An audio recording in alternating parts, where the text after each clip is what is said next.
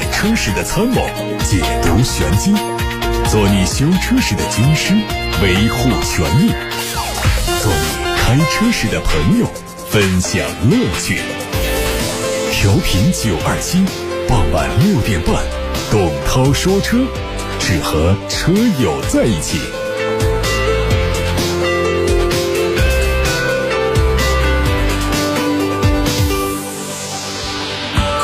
各位好，我是董涛。各位关于选车、用车的问题、汽车消费维权的投诉，现在都可以发送到直播间来。八六八六六六六六正在开通，还有董涛说车的微信公众号，可以在后台图文留言。关注今天的汽车资讯部分。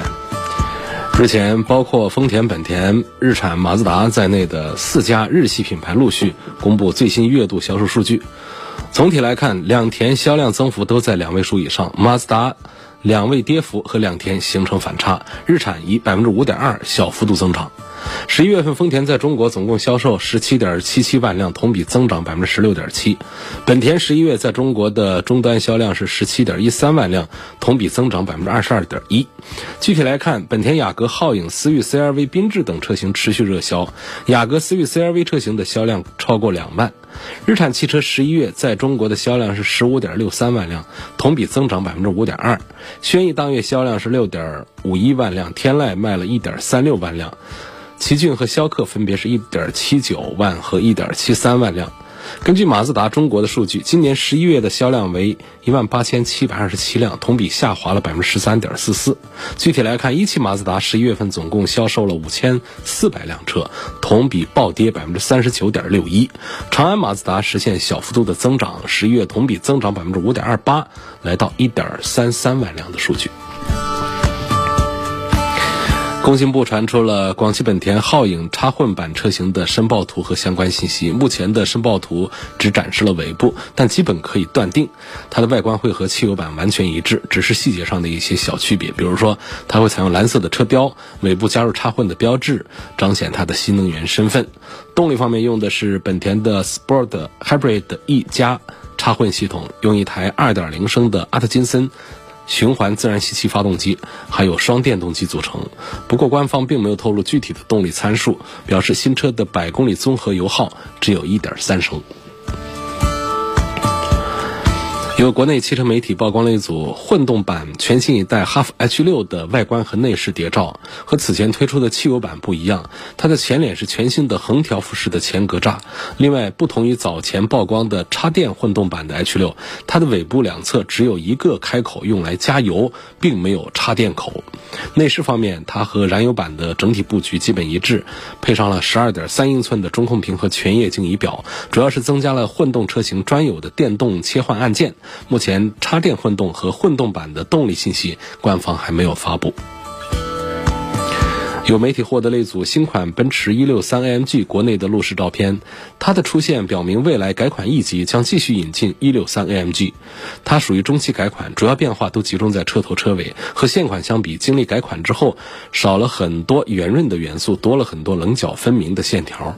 它的尾灯款式从改款前的圆润造型变成了。窄长的横条状，运动感更强一些。因为谍照车型拆掉了后包围，所以它 AMG 标志性的双边四出方口排气暂时无法看到。动力上具体的信息可能是4.0升的 V8 双涡轮增压。宝马现款在售的 X 五是二零一八年上市的，明年就会迎来中期改款。有媒体从华晨宝马供应商处了解到，国产 X 五预计在二零二二年四月批量生产，年均产量八点二万套，生命周期为二零二二年到二零二六年。从 X 五明年迎来中改以及国产的时间节点来看，二零二二年投产的华晨宝马 X 五基本可以确定为中期改款的版本。另外，新车可能会采用国产二点零 T 加进口三点零 T 搭配销。售售的策略，价格方面预计国产 X 五的起售价会从现在的六十九万九千九下调到五十五万元左右，降幅在十五万元左右。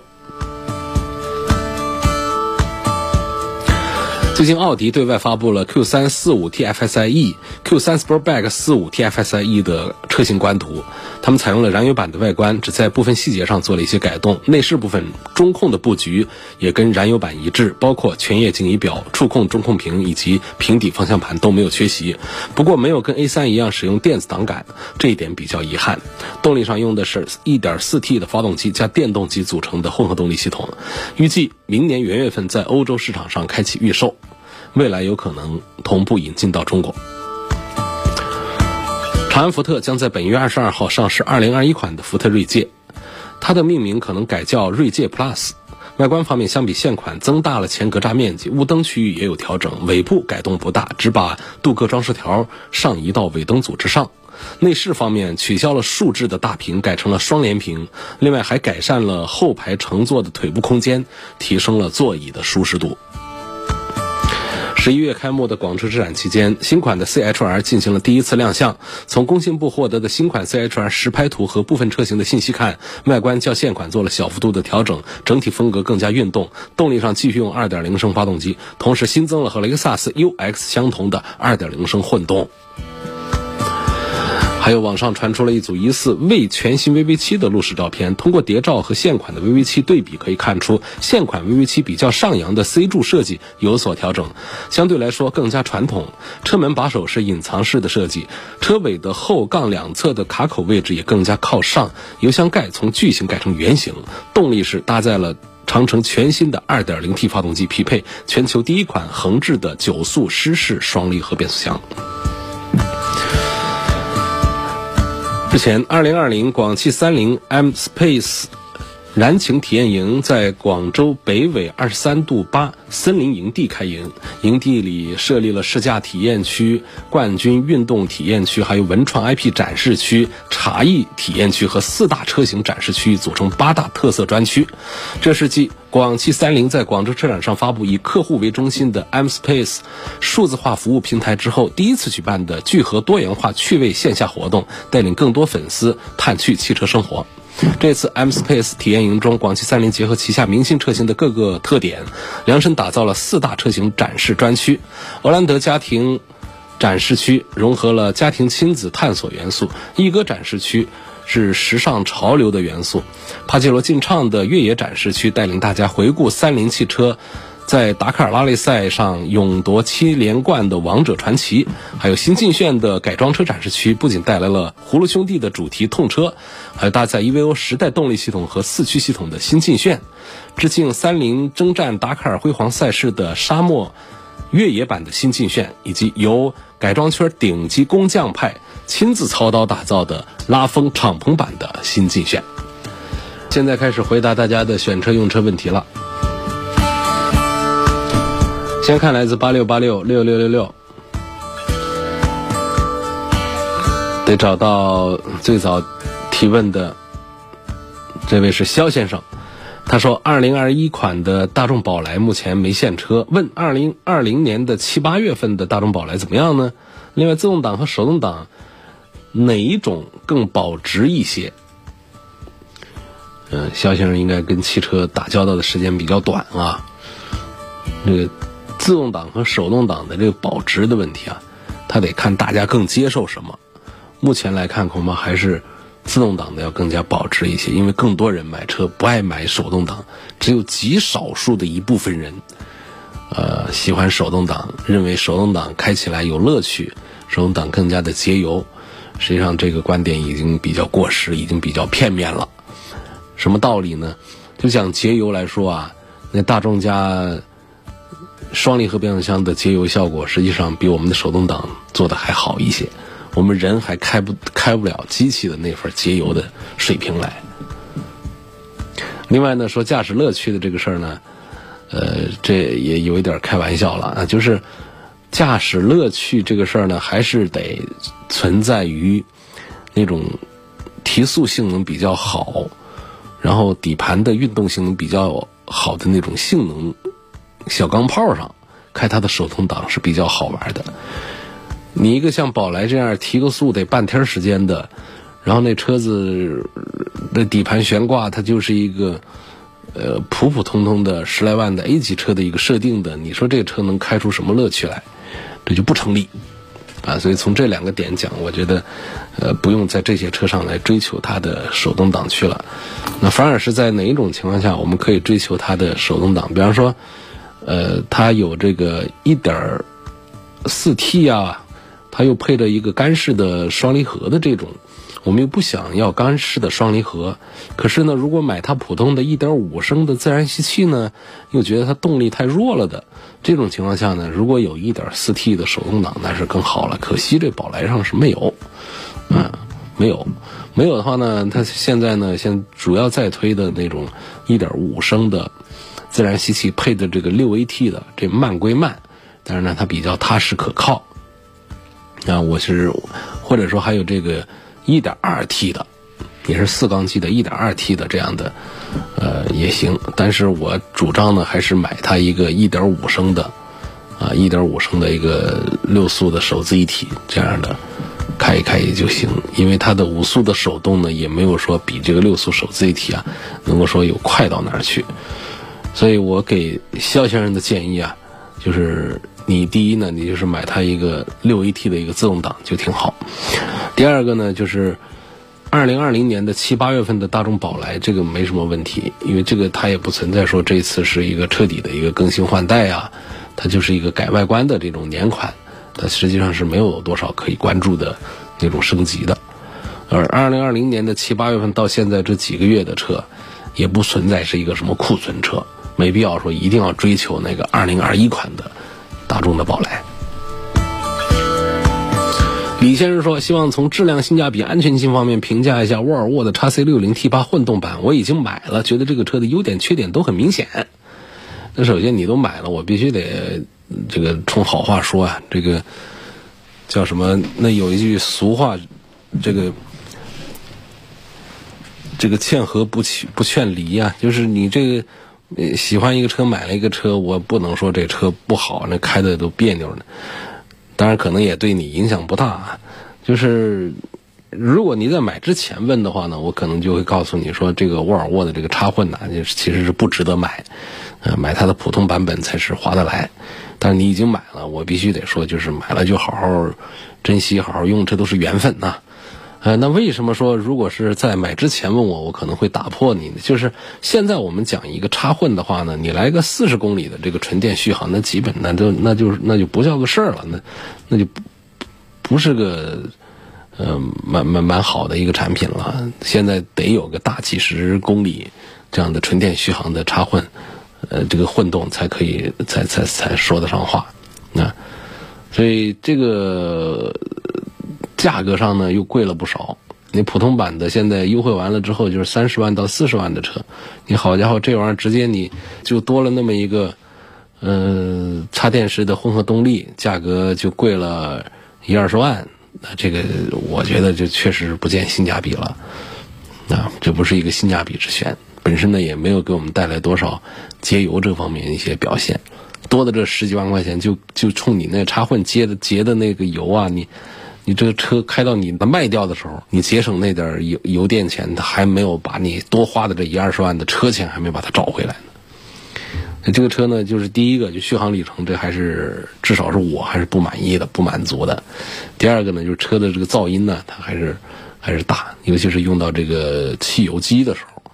因为它也不用双层的隔音玻璃，这样的行车噪音呢，它都比较大。它它这种这个北欧车，它不讲这些，沃尔沃它就。它讲，你刚才问到一个安全性怎么样？安全性就好，但是呢，它就是注重安全性，啊，它不管是在这个，呃，舒适性啊、动力性能啊这各个方面，它都不讲究，包括其他的一些这个设置方面，也不是让大家觉得很舒服的一些东西，就是人性化的东西啊，其实做的呃并不好，所以这款车呢，就是买了就好好珍惜，好好用。在买之前的话，我会说。可以考虑一下其他的品牌的插混，另外呢，你得把这个插混的这个纯电的公里数啊，作为一个基本的一个条件来讲，就起码得有个七八十公里往上走。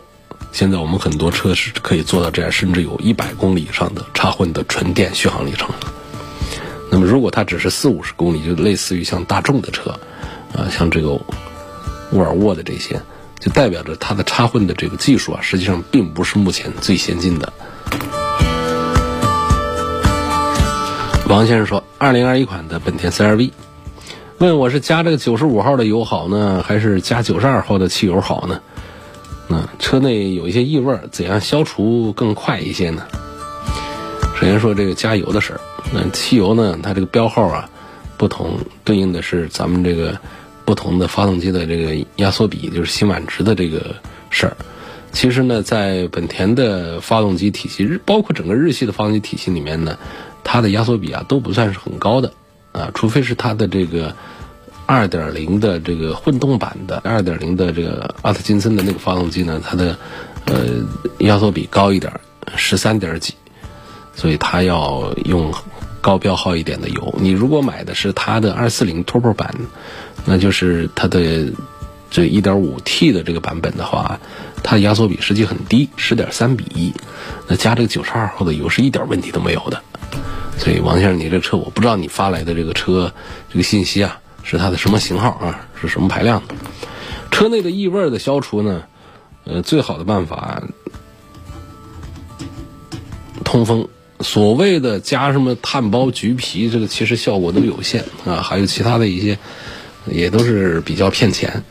嗯，还是得时间来。另外呢，夏天的效果会好一点，把车在太阳底下开门开窗暴晒，那这个一天顶你开几个星期，那效果会更好一些。在冬天你不适合这样操作，那平时还是得注意多开窗吧，没有别的更好的办法。现在看到来自董涛说车微信公众号后台的问题，有个朋友说：“我想买个日产途达家用，可不可以？我喜欢它的外观。网上有说啊，这个有大梁的车子安全一些，希望你能够点评一下。有大梁的车安全一些，嗯，这个倒也不一定。这个车子啊，安全性呢，它是有很多方面组成啊，大梁啊，框架结构啊，主动被动的安全装置啊，这都是它的。”安全因素，呃，对于这个一个大型的一个中大型那种越野车也好，SUV 来好呢，实际上它看在什么样的情形下它显得安全一些。如果是那种正面刚啊，包括侧面怼这种，可能呃，它车身骨架大呀，它会有一些变形的空间留给我们的驾乘人员，会显得安全性好一些。可是如果说我们讲在路面上行驶车辆的失控来说的话呢，可能我们的重心更低的轿车，它会在失控的程度上面要更安全一些，因为大车的重心高嘛，刹车距离长嘛，所以它也会带来一些不安全的因素。因此，不能一概而论说，我冲着有大梁的车我来买一个，这个车就一定给我一种安全感，啊，好像买一坦克一样的，那不是。你像途达这样的车，它连个后轮碟刹都不给，你说它要是在。山路上跑啊，或者怎样的时候，它可能这个刹车的安全性就不是很很好。所以说，关于这个车的安全性，它也是得分情况来讲，不能说有大梁的就一定会安全一些。说你喜欢它的外观，这个说实话，嗯，私人觉得就是也不大理解，就是怎么这个外观就那么让你喜欢了？它是设计的很漂亮吗？实际上，我们有一些产品呢是一边倒的，几乎所有人都。称它很漂亮的，但是有一些车呢，它可能还是大家不会觉得外观上有多么惊艳的，或者说观点上会有分歧的，啊，分分成两派的。途达这个车呢，倒不是分成两派，没有分成两派的主要原因就是这车的量特别小，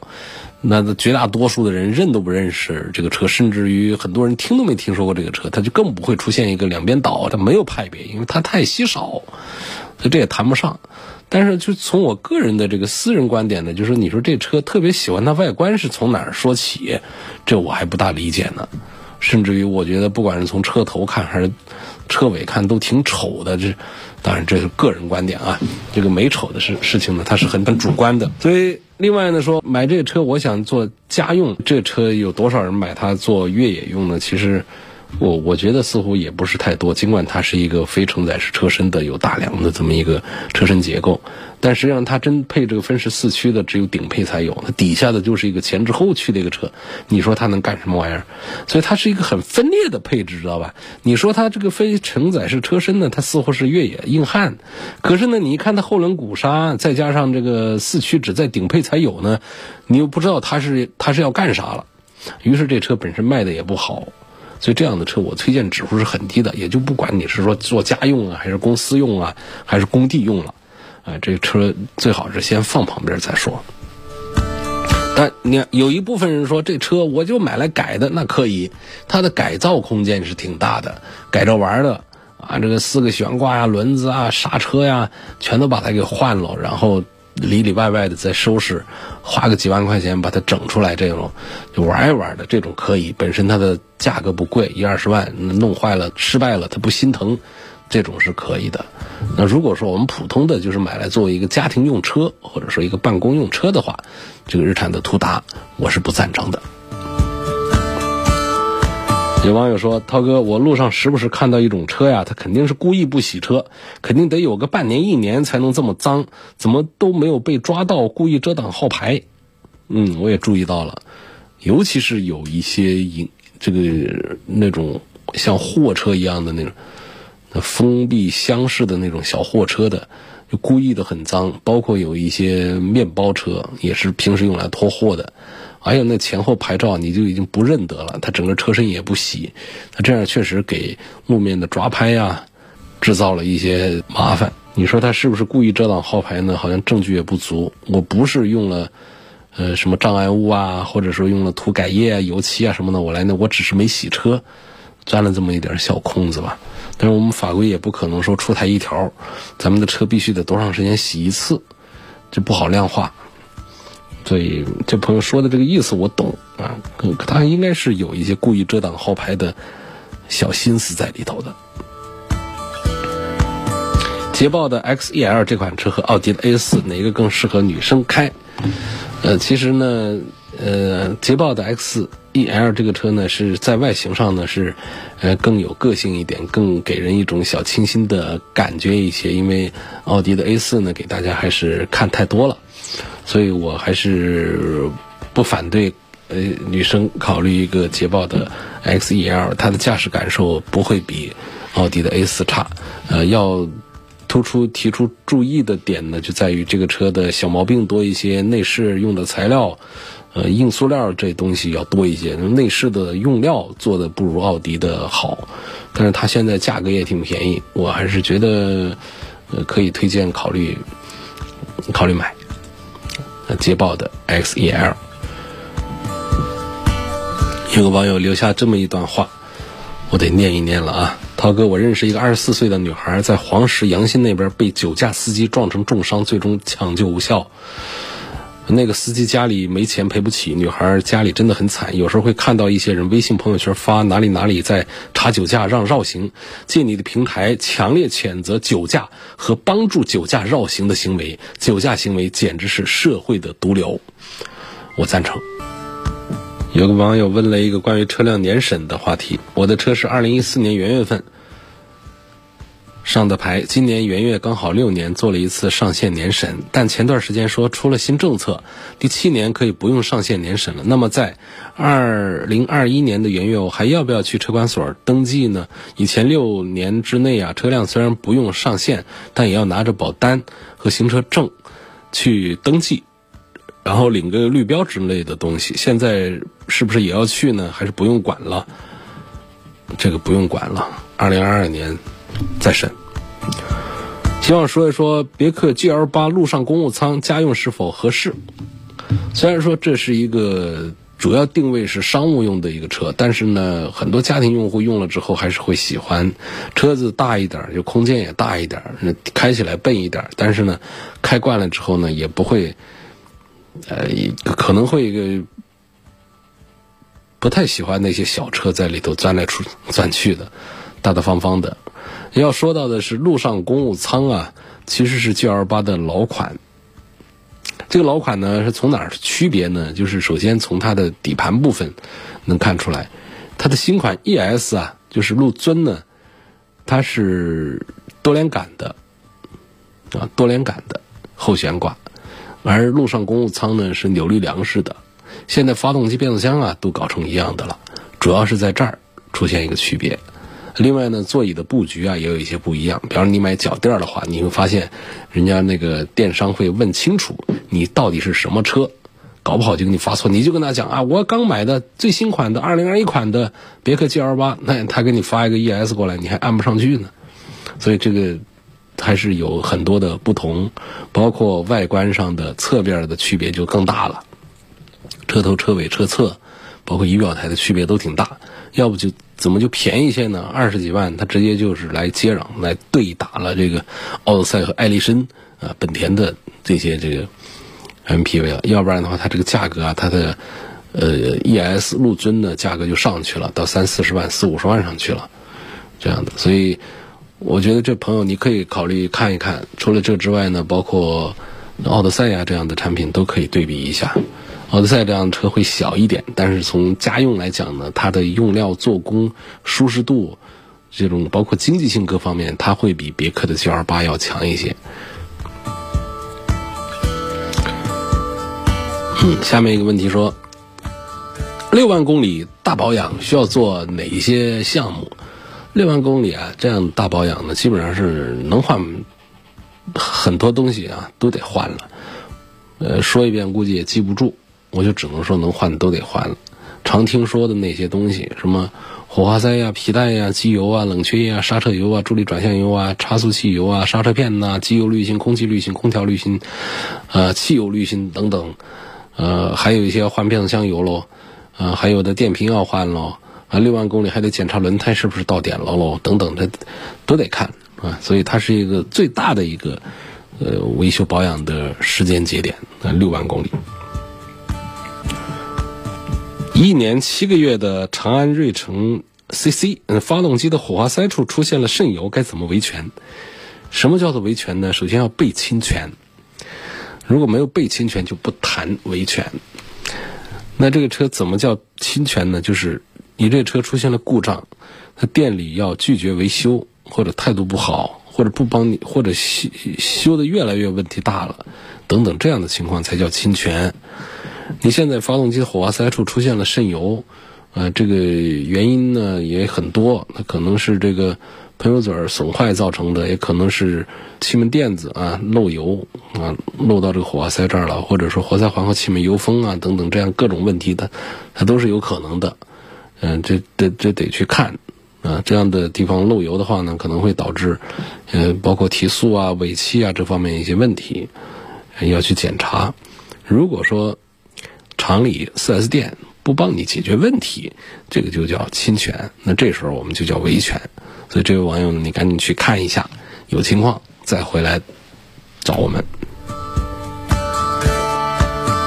下面说功率、扭矩和马力有什么区别？防抱死系统是个什么原理？什么时候介入？我们先说防抱死系统啊，就是 ABS，ABS 这个东西现在已经成为一个车的标配了。哪个车还不带 ABS，这就不像话了。那这个防抱死是什么原理呢？就是我们这个滚动摩擦呀，嗯，和这个滑动摩擦之间呢，它们会有不同的这个摩擦阻力。所以呢，这个车轮子如果说是抱死了的话呢，就会出现一个。相对就滑动的这种静止的一种摩擦状态，这种摩擦下呢，车辆它没有循迹性，并且呢，它的这个只停下来的距离会更长。